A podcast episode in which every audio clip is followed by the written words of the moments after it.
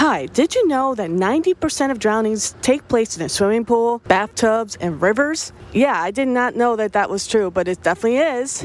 So hopefully I won't drown in my bathtub tonight, but if I do, I guess it'll be 91%. So that would suck. So yeah, welcome to this week's episode of Nevermind a Broadcast, and I'm your host, Izzy Smut. So this week I'm going to take a different direction because I, usually I, I have punk songs and, and punk rockers talking, but I don't want to do something that is standardized. I wanted I wanted to go in a different direction this week's episode because I like talking to interesting people as well. I like having conversation, getting to know other people as well. So I talked to Sean and his project called Orcumentary, and basically he does his music himself, and it's basically what Orcumentary is is for people who wish bad guys won in Lord of the Rings. So I was like, fuck yeah, this guy sounds interesting. It may not be punk music, but it's still awesome. It reminds me of a movie soundtrack. So I was like, you know what? I'm gonna hit this guy up and we're gonna talk. And he hit me up, and I was like, you know what? I'm gonna let's talk because I'm down to talk to people who are interesting. So this first song is called "When There's a Whip, There's a Way."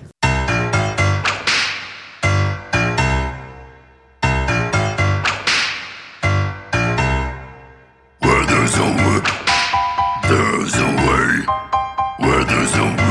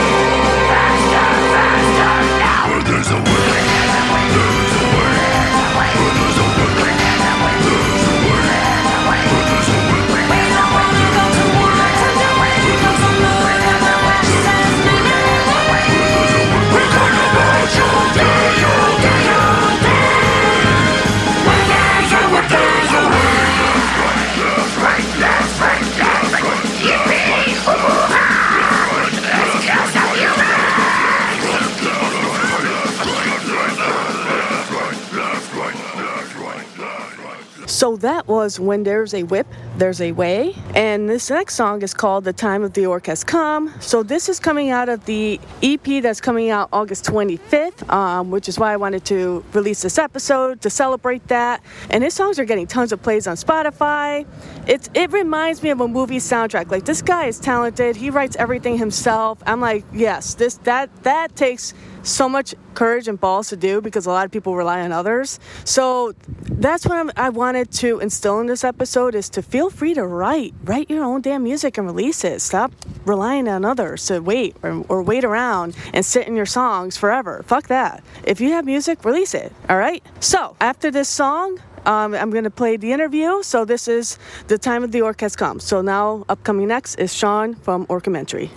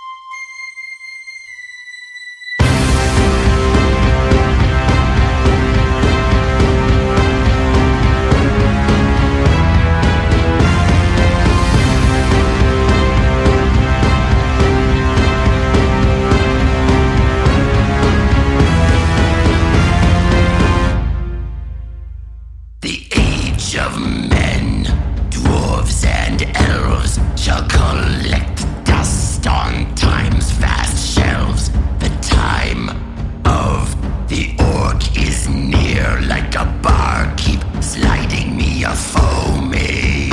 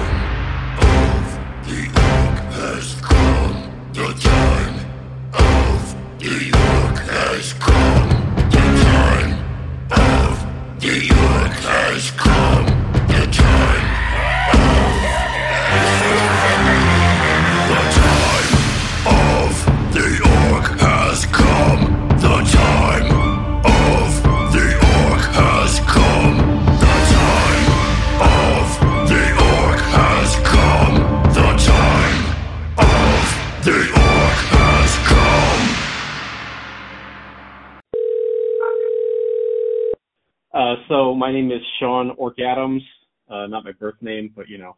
Uh, so I am a uh, songwriter, vocalist, keyboardist. Orcumentary is my solo project, which it has uh, fantasy-themed lyrics, you know, kind of centered around orcs, like in Lord of the Rings and stuff. Researching it too. You've Yep. been around. You've been doing this for since 2006. Yeah, yeah, it's, I've been doing this for a while. Yeah. That's that's. I think I'm. I'm not sure if I may have seen you. Did you remember the venue South Street Stage in Waterbury? Oh yeah, yeah. I've definitely played a few shows there. I remember that. That was back I in. you. I think that was like 2008 or 2009.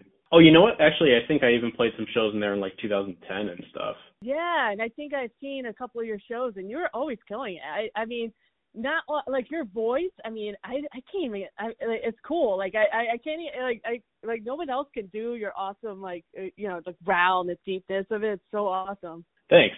It's weird because when I started Orcumentary, so that was Orcumentary was really the my me really just writing music on my own for the first time. You know, I didn't really have any ambitions. I didn't have any like musical inspirations. I wasn't like, oh, you know, I love this band. I want to kind of sound like them. Uh, it really was that I was just a nerdy kid who liked Lord of the Rings. And at up to that point, I had taken piano lessons for like 10 or 11 years, and I wanted to just try to do something different. And you know, I wrote a couple songs, and I thought they were you know decent. And then I was thinking, oh, you know, maybe this this can be something. So, you know, I didn't take it seriously at all at first. You know, the first I think maybe like the first like I don't know, first year, first year and a half, you know, I was making songs and stuff, but I didn't play a show until I think maybe 2008. So, oh, and the uh, the voice. So the voice, you know, cuz so with Orcumentary, um it's not like me like as myself, you know, performing. It's like I'm in character. Like all of these songs are from the perspective of character Orc Adams that I created, and you know the voices in a rasp and everything. So yeah, I mean, so that's really where it came out of. Like, you know, it wasn't like I heard some vocalist that made me want to do that. It's just something that kind of evolved from that. You know, but listening to your songs, you have like you're so. I love to. I love how you're so different than everybody else because everybody else, you know, has like, and like you said, you you don't want to sound like anybody else. You want to do your own thing, and and your piano playing is just amazing, and it's just and the songs too. Like they're, it's just musically, it's like awesome because like it's not, it's unlike anything I've ever heard before, and it's and it's and it kind of brings you on a journey. You're like, you feel like you're one of the orcs, you know, just traveling, like just getting through, just getting through the day. Yeah. Well, part of that part of that definitely has to do with my classical background, I guess you could say. I mean, even um in my prime, for lack of a better term, like I, like I took piano lessons from age seven to age eighteen, and you know I was no virtuoso, but I mean I used to be able to play really well. I've lost a fair amount of that talent because you know really focusing on songwriting and stuff. I just enjoy that so much more. I guess maybe because of my unconventional background, like like I'm not gonna pretend like oh I'm I'm like so incredibly unique nobody sounds like me. You know I think it's but you know it's yeah I think maybe my my unconventional background like I wasn't really drawing any inspiration from any particular artist. Like like kind of like right at the beginning of Orcumentary is when I first really got into metal but that wasn't really even an influence in the like the very beginning. And I don't know I think I think as I got into to metal more and just getting into music a lot more, you know, as you listen to a lot of music, I guess you, you notice a lot of cliches in songwriting and all that sort of stuff. And so I tried to think of of kind of different ways to do things, different ways to write songs, write melodies. So, you know, like when I when I approach a song, I always have in the back of my head like, you know, what can I do differently on this song that I've never done before? And you know, it can be something but you know, like like having that kind of mindset rather than just kind of like, okay, you know, I have these boxes I have to check to create a song. You know, I think that that might make a bit of a difference. Absolutely. Um, do you have a, a favorite song that you you've written and, and, played out at shows? A favorite song that I've written? Yeah. Yeah. Um, I haven't played too many shows during and after the pandemic. But yeah, I used to play a lot. Uh, I used to play a lot more than I have. But um, hopefully, with the release of the next EP, um, I'm planning on playing a lot more shows. In terms of uh, orcumentary songs, it's it's hard to say.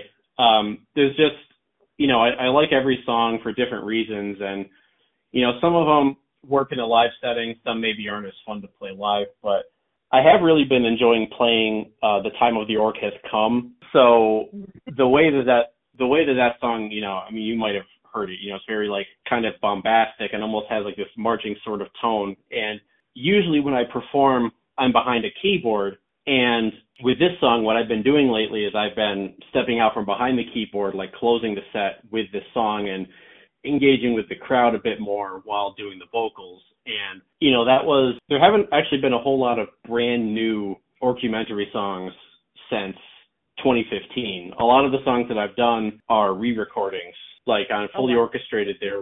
So the time of the orc come is one of only like two brand new songs that I've written in that time. The second song is on the EP that's coming out. But yeah, I think I think of what I play with orcumentary. The time of the orc has come is probably my favorite. Awesome. And uh, when is that coming out? Just to let everybody know, or if it's already out. Uh, so it's not out yet. Currently, the release date is August 25th. I may have to push it out to September 1st, which would just be a week later. So I would say August 25th for now, but you know we'll see how things go. That's what I'm shooting for right now. And are you doing a record or CD or tapes or just digital? So it'll be it'll be digital, of course, um, but it will be on CD as well. So the the CD version is going to have a couple bonus tracks on it. Usually, what I like to do when I make physical copies of any at least Orcumentary music is I like to have something additional on the CD version.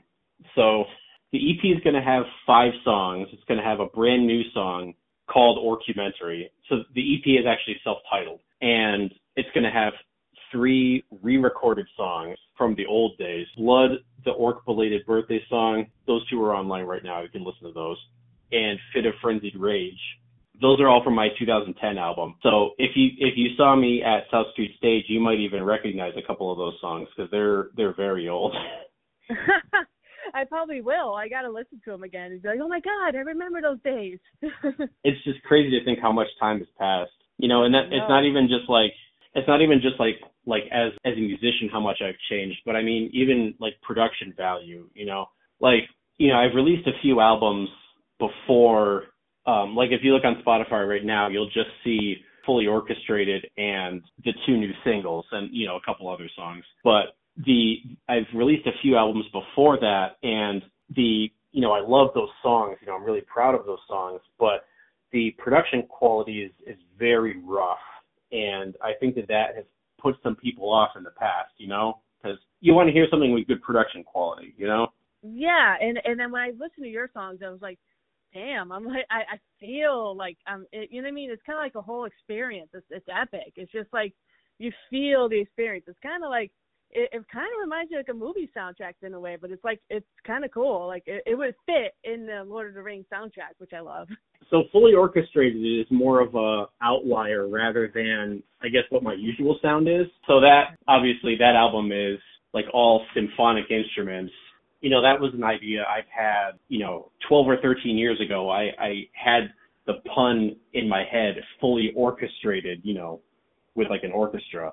And I never thought to use it, you know, it just kind of sat there in the back of my head, this idea for a symphonic album. You know, writing and recording and arranging those songs, that's what got me through the pandemic. You know, just, you know, I learned a lot about, you know, because I, recorded everything in my home studio except for vocals. Um, so that was kind of the idea. You're talking about like film soundtrack and, you know, kind of bringing you on a journey and, and all that kind of stuff.